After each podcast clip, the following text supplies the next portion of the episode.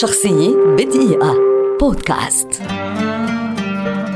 ناديا كومانيتشي لاعبة جمباز رومانية شهيرة ولدت عام 1961 وتعد إحدى أبرز أساطير رياضة الجمباز على مر التاريخ. أبهرت نادية عالم الرياضة أواخر السبعينات وخاصة في أولمبياد مونريال عام 1976 ففي مسابقة العارضتين غير المتوازيتين كانت أول علامة تظهر على اللوح الإلكتروني 00.1 الأمر الذي أذهل الجمهور. والواقع أن الشاشة لم تكن مجهزة لإظهار العلامة الكاملة عشرة. غير أن نادية نالت هذه العلامة سبع مرات في ذلك الأولمبياد مؤكدة بلوغها الكمال في الجمباز لتكون تكون بعمر الأربعة عشر عاما ونيف أول لاعبة جمباز في التاريخ تحصل على العلامة الكاملة. وقد انشد إليها ملايين الناس وتابعوا مغامرتها الفذة عبر شاشات التلفزيون مبهورين بالرومانية التي توجت بطلة في مسابقة الفردي العام والعارضة والعارضتين غير المتوازيتين.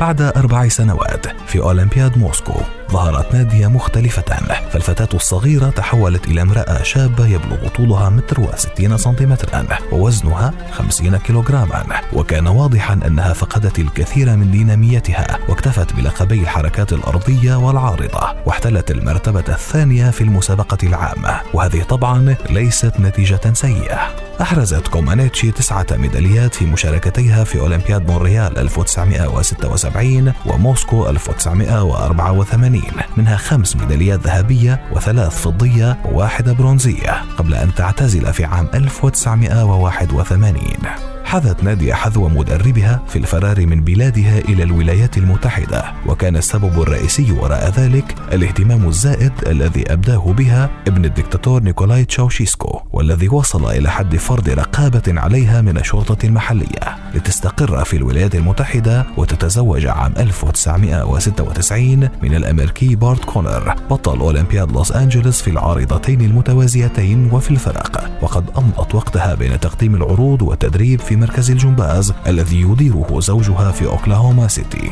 شخصية بدقيقة. بودكاست.